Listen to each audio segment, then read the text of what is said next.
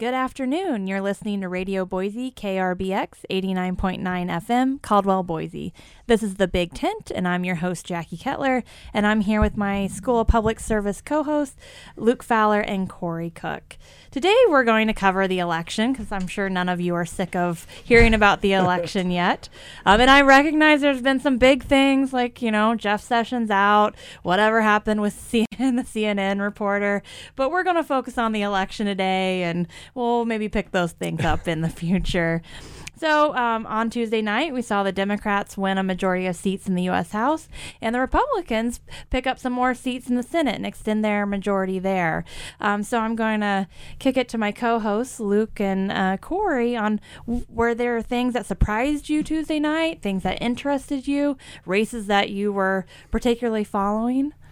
Uh, so yes, I have answers to all of them. uh, to start, you know, I think the thing that stood stood out to me the most is some of the uh, let's say con- like contradictory results that we saw. Um, certainly, the Republicans picked up seats in the Senate.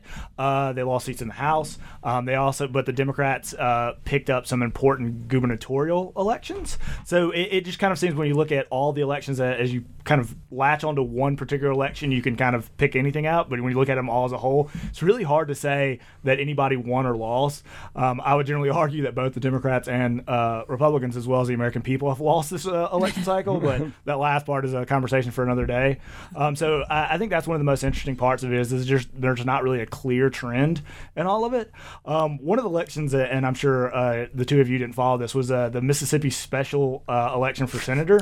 Um, and so this time around, both uh, senators from Mississippi were up for election. Um, one, uh, Hyde Smith, had been appointed by the governor earlier in the year after Thad Cochran reti- uh, resi- resigned, retired. what was interesting was that nobody got over 50%, so this is going to a runoff. Um, and so it's kind of interesting to see an incumbent Republican senator in Mississippi now having to go to a runoff because they couldn't secure enough. Um, a lot of that comes down to Chris McDaniel, who also was a Republican, Tea Partier, um, who really just threw a wrench into things. Uh, so I found that election to be extremely interesting. Uh, I also found the uh, results in uh, North Dakota with uh, Heidi Heitkamp uh, to be extremely interesting. And the story last week, or yeah, I believe it was last week, when she did the big ad about how she stood with sexual assault uh, uh, survivors, and did not get the permission to release their names. And then also on that list were people that weren't actually sexual assault survivors.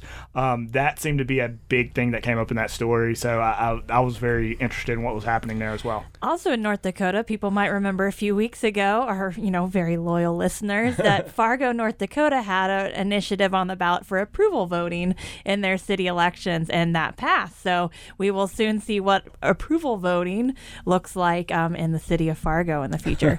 How about you, Corey? What what were you interested in on uh, Tuesday so, night? So we have uh, two African American governors in U.S. history. So Governor Wilder in Virginia and Governor Deval, Deval Patrick in, in Massachusetts. There were three Democratic nominees who are African American for governorships. All three of them appear to have lost, although there may be a runoff in Georgia. Uh, we'll see how that plays out. They're still counting ballots in Georgia, and I think when they get through the absentees and provisionals and, and, and potentially a recount will be determined if if uh, Stacey Abrams will be in a, in a runoff. Um, the other thing uh, that was interesting is is uh, sort of as Luke mentioned earlier, states have different voting systems, and we typically don't know that until election night and discover maybe Georgia will have a runoff, and, and maybe Louisiana will have a whole series of, of new elections, and we're here about the the, the Mike Espy race in in um, Mississippi. There'll be a runoff election in, in, in um, that'll be coming up, and so we learn about these different state systems. Uh, I study ranked choice voting, which is a, a different type of voting system where voters voters get to uh, articulate preferences for on each of the candidates. The lowest vote getter is eliminated, and those uh, votes are recalibrated to the voter's next preferred choice. Uh, Maine adopted a ranked choice voting system. All eyes are on the Maine second district, where the Democrat and Republican are within half a percentage point, I believe. And these uh, two third party candidates, uh, who both got less than uh, 2% of the vote, those votes will be redistributed and we'll figure out who won in, in Maine. And so uh, people are starting to pay attention, uh, you know, as, as, obviously Congress is divided, to recognize, wow, states have different systems of, of, of allocating their votes. And it is sort of a patchwork of state elections and not one big national election. Yeah, I think that's something that I often bring up to my students. Remember, states like drive, you know, they decide the elections. And so there are key elements and, the, and decisions that they get to make. And so we do have diverse uh, election systems across. Also, oh, sorry, No, Corey, you were going to. No, um, for the state uh, legislature, state legislatures, we saw Democrats flip, I think, seven leg- uh, chambers. That it looks like. But the interesting part here is that now we will only have one divided legislature in the country in Minnesota. Every other legislature is unified. So I was talking to our colleague um, Gary Moncrief, who thinks this means states will play an even bigger role in policy for the next two years, while as Congress will probably be divided. States that we have all these unified legislatures. So a, a state result I was pretty interested in on Tuesday night. Yeah, I think that's uh, certainly the the prescription at the national level is not a lot getting done, and so I think that's exactly right. That we will see a lot of action in the states. Um, you know, Democrats picked up seven governorships, which um, appears the majority of the country will now live in states where Democrats are governors. Um, although it's not a majority of governorships, it will be a majority of the population. Um, so that certainly will be interesting in terms of how that plays out at the state level. I was also going to mention that um, among how, how states um, you know change voting systems, you know, Florida passed a, a ballot proposition that enfranchised about 1.5 million former felons. Uh, that's the the third largest increase in the voting population in U.S. history after the 15th Amendment, the uh, women's suffrage, and the Voting Rights Act. And so a major, significant action taken in Florida. At the same time, governors appear to have won. I mean, sorry, Republicans appear to have won the Senate race and the governorship. Uh, this expansion of voting rights happens. And other states have, again, a patchwork of laws around who's allowed to vote. Yeah, and there are a couple states passed automatic voter registration. Um, so that puts us with a handful, maybe like five states that just automatically register voters, and you have to opt out of registration. Which also the idea is that you're making, you're expanding registration. Maybe you'll you can expand the turnout as well. How about Luke? Uh, Luke, any other things Tuesday night that particularly struck you?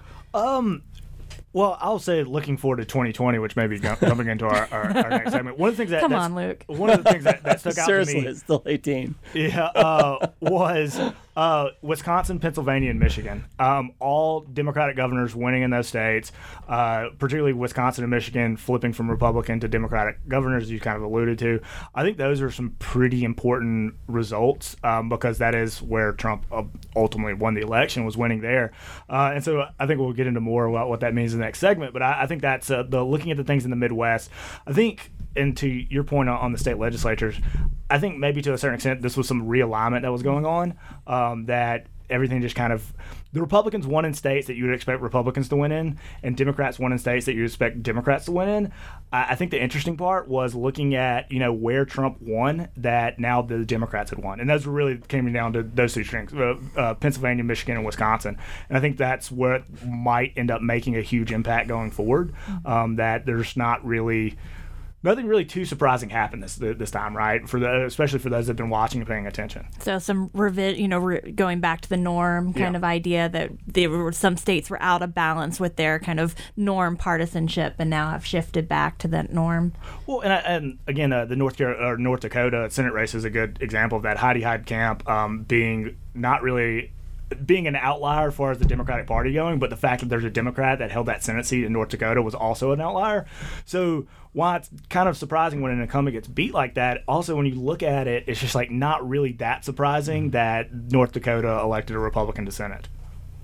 Yeah, I, th- I think that makes sense. Yeah, I, I agree, Luke. Most results seem pretty w- much what I would have expected. I do think that um, I expected the Democrats to maybe win one of those competitive Senate uh, seats, and then so th- there may be some, you know, looking at why they, they were unsuccessful across a lot of these states moving forward. Um, but in, on the House side, Democrats picked up some seats. Yeah, some that are more traditionally Democratic seats, but a couple that also were surprising. Um, and I know lots of family members in Kansas were paying attention to the third, where Sharice Davids won, um, be the first lesbian Native American um, in Congress. Um, so pretty unique um, profile there for Kansas to be sending um, someone of that identity to the Congress. Well, and I think we talked about previously the thing that surprised me in this entire uh, election cycle wasn't really the, the outcome of this, but how many elections and contests were were competitive that shouldn't have been. I mean, again, you're looking at uh, one of the probably the best examples that we mentioned earlier was Ted Cruz and uh, Beto, right, in, in Texas, right. I mean, it's kind of surprising to think of a sitting Republican senator in Texas having the fight of his life. Um, and so that that was really surprising to me. Um, the elections in Florida, both that, that gubernatorial and my wife's family is all, all from Florida. Um, and Andrew Gillum doing as well as he has. And I just point out that why he was getting all this national press. I mean, he's under investigation for the FBI from corruption. And it's hard to imagine that somebody who is literally being investigated from corruption almost wins the, an election for governor. Although we have had some appointed to the cabinet. Yeah. Just to I mean, you know what I mean? Like, uh, there's no like outside of the context of 2018. Like, that would be such a shocking thing. So there's a lot of elections this time around that were really competitive and close that historically should have never been that close. Yeah, I think that's true. Well, we're going to take a quick break um, here on the Big Tent, but come back and we'll discuss what the 2018 elections might mean moving forward. Did you miss your favorite Radio Boise show? No worries. Check out RadioFreeAmerica.com to stream any Radio Boise program anytime. All right, welcome back to the Big Tent on KBR KRBX 89.9 FM Caldwell Boise. I'm your host Jaci Kettler and I'm here with my co-hosts Luke Fowler and Corey Cook, all of us from the School of Public Service at Boise State University. Um, we've been discussing some of the results from Tuesday night. Now we're going to move on to what it all means moving forward. So Corey, what do you expect to kind of happen in DC now that the Democrats have picked up the House and Republicans have retained the Senate? Uh, I imagine it's going to be more of the same um, in terms of um, you know, the president hasn't been particularly successful in getting uh, bills passed through uh, Congress. Uh, he did get some things passed through the House that weren't taken up in the Senate. Now he has a friendlier Senate, but an unfriendly House. Um, the governance by other means, right? So a lot of executive orders, and certainly pushing a judicial agenda, which will be even easier now that he has a bigger majority in the Senate.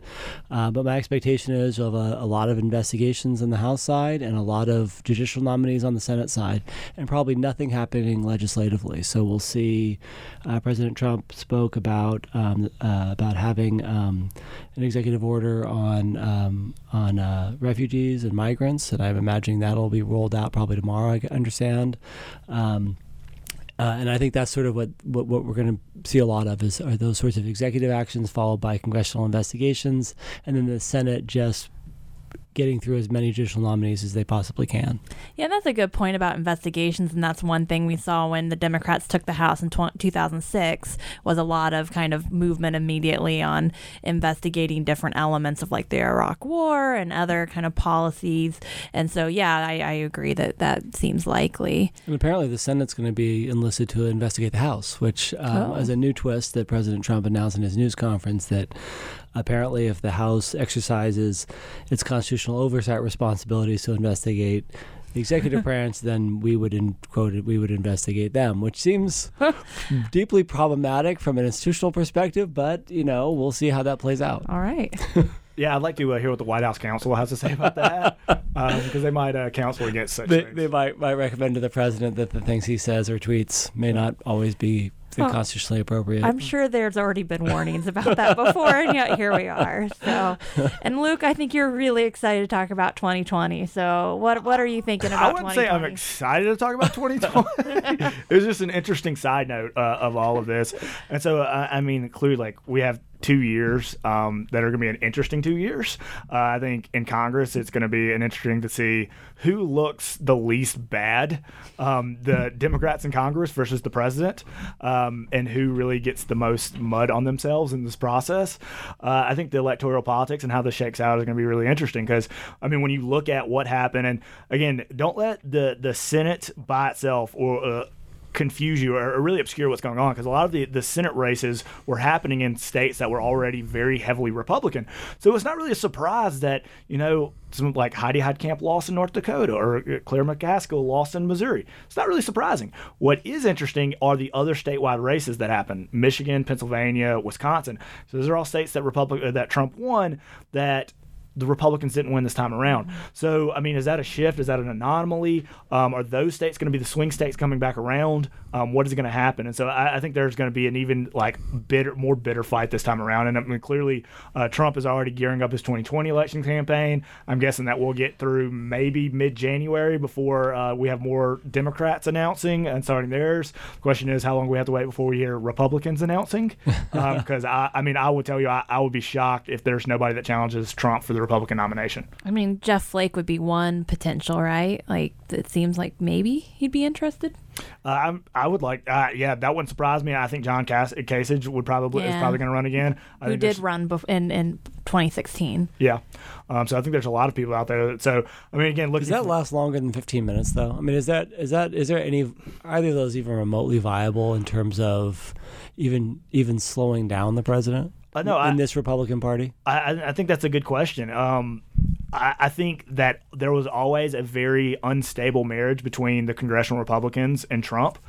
Um, the question is whether you look at the midterms now, and of course, I think if we're in a really weird spot here because had the Republicans won big in these midterms, um, those ties get closer together. And if they would have lost big, those ties would have been strained. I think they would have just cut ties with each other, right? Um, but there is kind of who grasps onto what. Um, do the Republicans that lost blame Trump for this? The Republicans that win credit with him for it? So I think you're going to see some of those divisions within the Republican Party just get stronger. But you're right. I mean, how much money is going to be there, and is anybody going to make it to Super Tuesday? Because if you can't make it that far, you're not a legitimate contender. Although, you know, Trump didn't have the huge money advantage in 2016. Clinton outspent him. Other Republicans, I'm sure, came close. What he benefited from was maybe some free media and some other um, elements. So I, I can see that the possibility of other Republicans having a good amount of money. Whether or not that matters would be another uh, question. But the Senate's become this hyper-partisan majoritarian institution, right? Which you know, at least you know, when I teach the Congress class, isn't how we used to teach it, right? Um, and that and it's changed a lot. And now you're going to have a Senate that is still, by historic standards, closely divided. But you're going to have at least five or six Democratic senators running for president during the next two years, right? And so how that plays out in terms of Senate hearings, I would imagine that uh, Senate Judiciary is going to look a lot like it did uh, this fall in terms of at least two, if not more, presidential candidates on that committee, um, trying to uh, sort of boost their name recognition among Democratic donors and and uh, grassroots activists. Um, so we'll certainly see partisanship on the Democratic side. This question about whether people become more loyal to Trump. I mean, you know, Rep- Republicans had indicated for a long time that if were Jeff Sessions to be fired, that would be a red line. No one has said a word. Uh, it's interesting to see how that, you know, the Senate, and obviously Sessions comes from the U.S. Senate.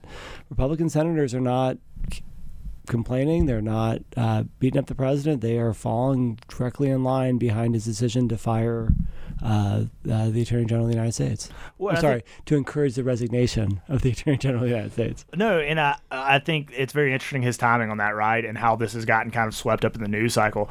I think the steps in the Mueller investigation are going to be really telling here, um, and I think that's going to be what pushes the Republicans to their brink. Um, is especially if you've seen all the thing in the media that's coming out about what's happening with the new inter- interim uh, Attorney General. I think there's a lot of expe- expectations that he's going to fire Mueller, or at least fire, find a reason to fire him or push back or rein him in, and I think that's going to be the things that are really going to test people.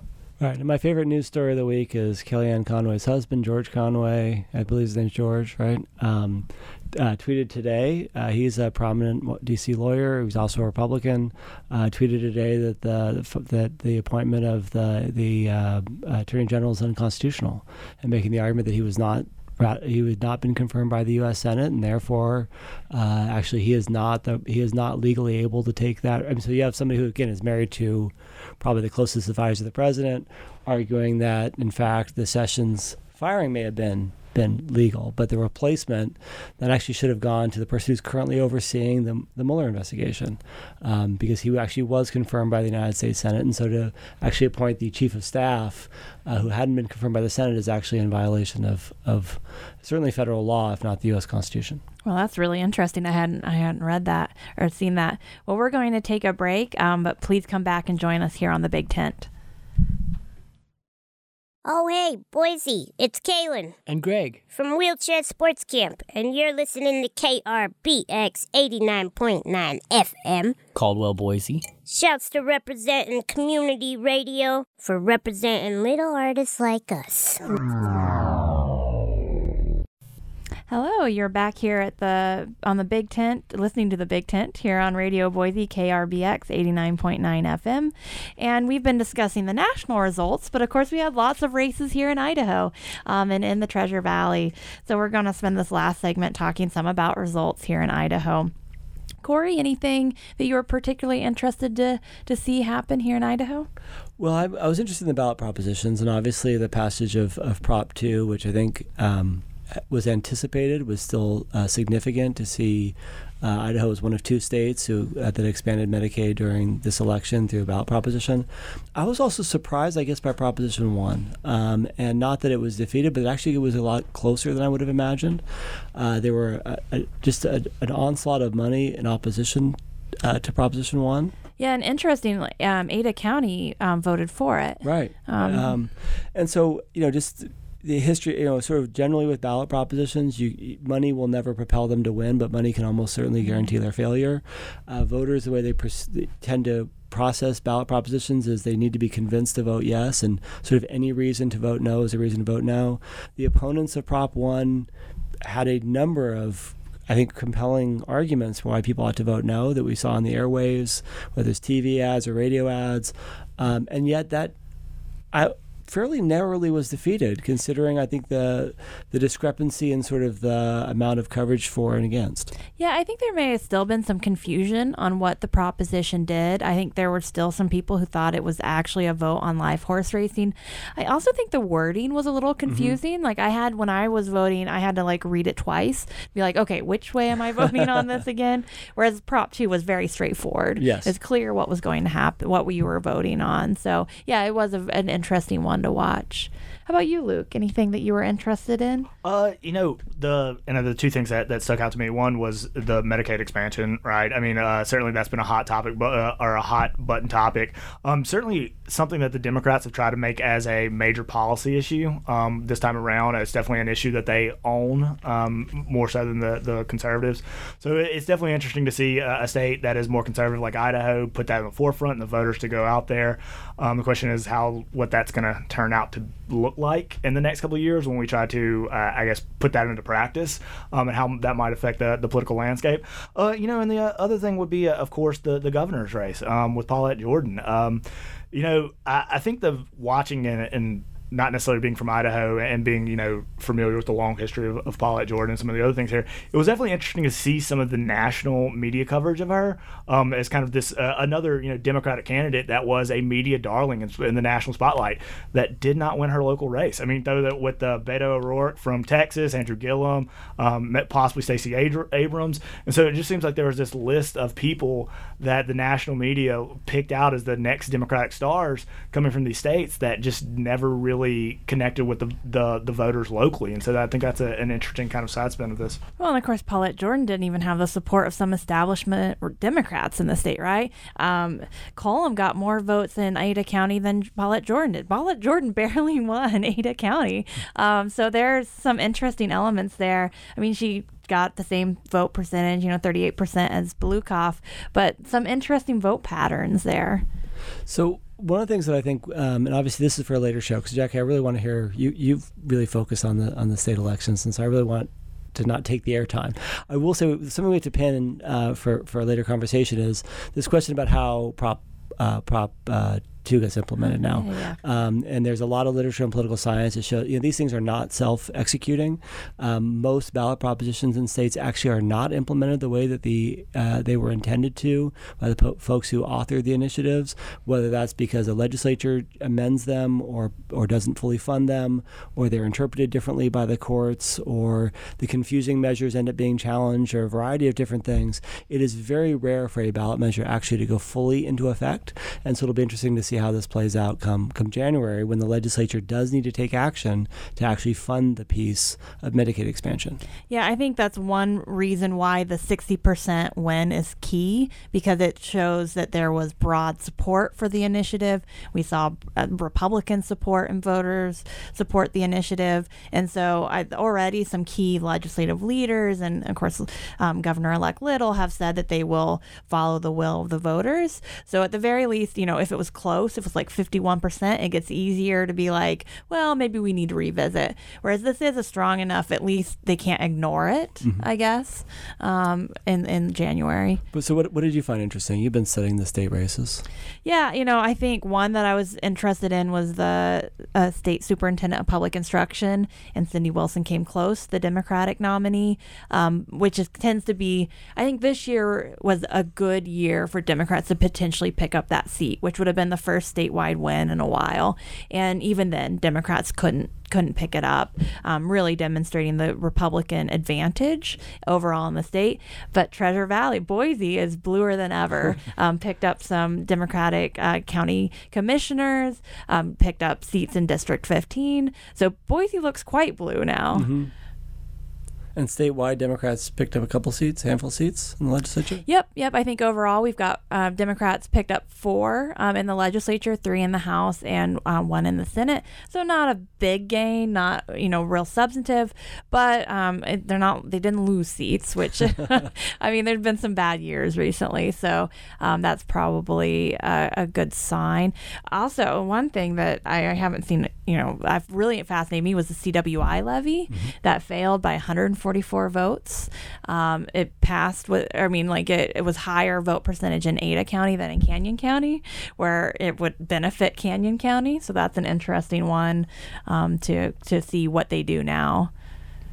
So, based on all this, Jaci, do you see, I mean, in the next legislative session, it just being business as usual? Do you think any of this really changes that much? I think one thing I'm interested in is education, which is always a big issue in Idaho, right? But we have Little, who was endorsed by the Idaho Education Association, already talking about his various education plans, and and the incumbent Sherri Ybarra for public instruction barely won her race, and so clearly Idaho voters are still concerned. There's still concerns about education, so I'm interested in what they do there. I think that'll be a big issue to watch. And we're going to have some turnover in the edu- education committees, right? yeah, so, so yeah. a couple of the legislators who are on this on the education committees were were defeated. And, and Julie Van Orden, who was the chair, right in the House, lost her primary race. So yeah, so we've got some key turnover um, in that in that committee. Um, I think criminal justice may be an issue that really plays a role, which voters don't necessarily report, you know, carrying high amounts, but we've got big issues in overcrowding of jails and, and prisons. And so what that does will in the in next spring will be interesting too. Um, yeah, any other races that we found?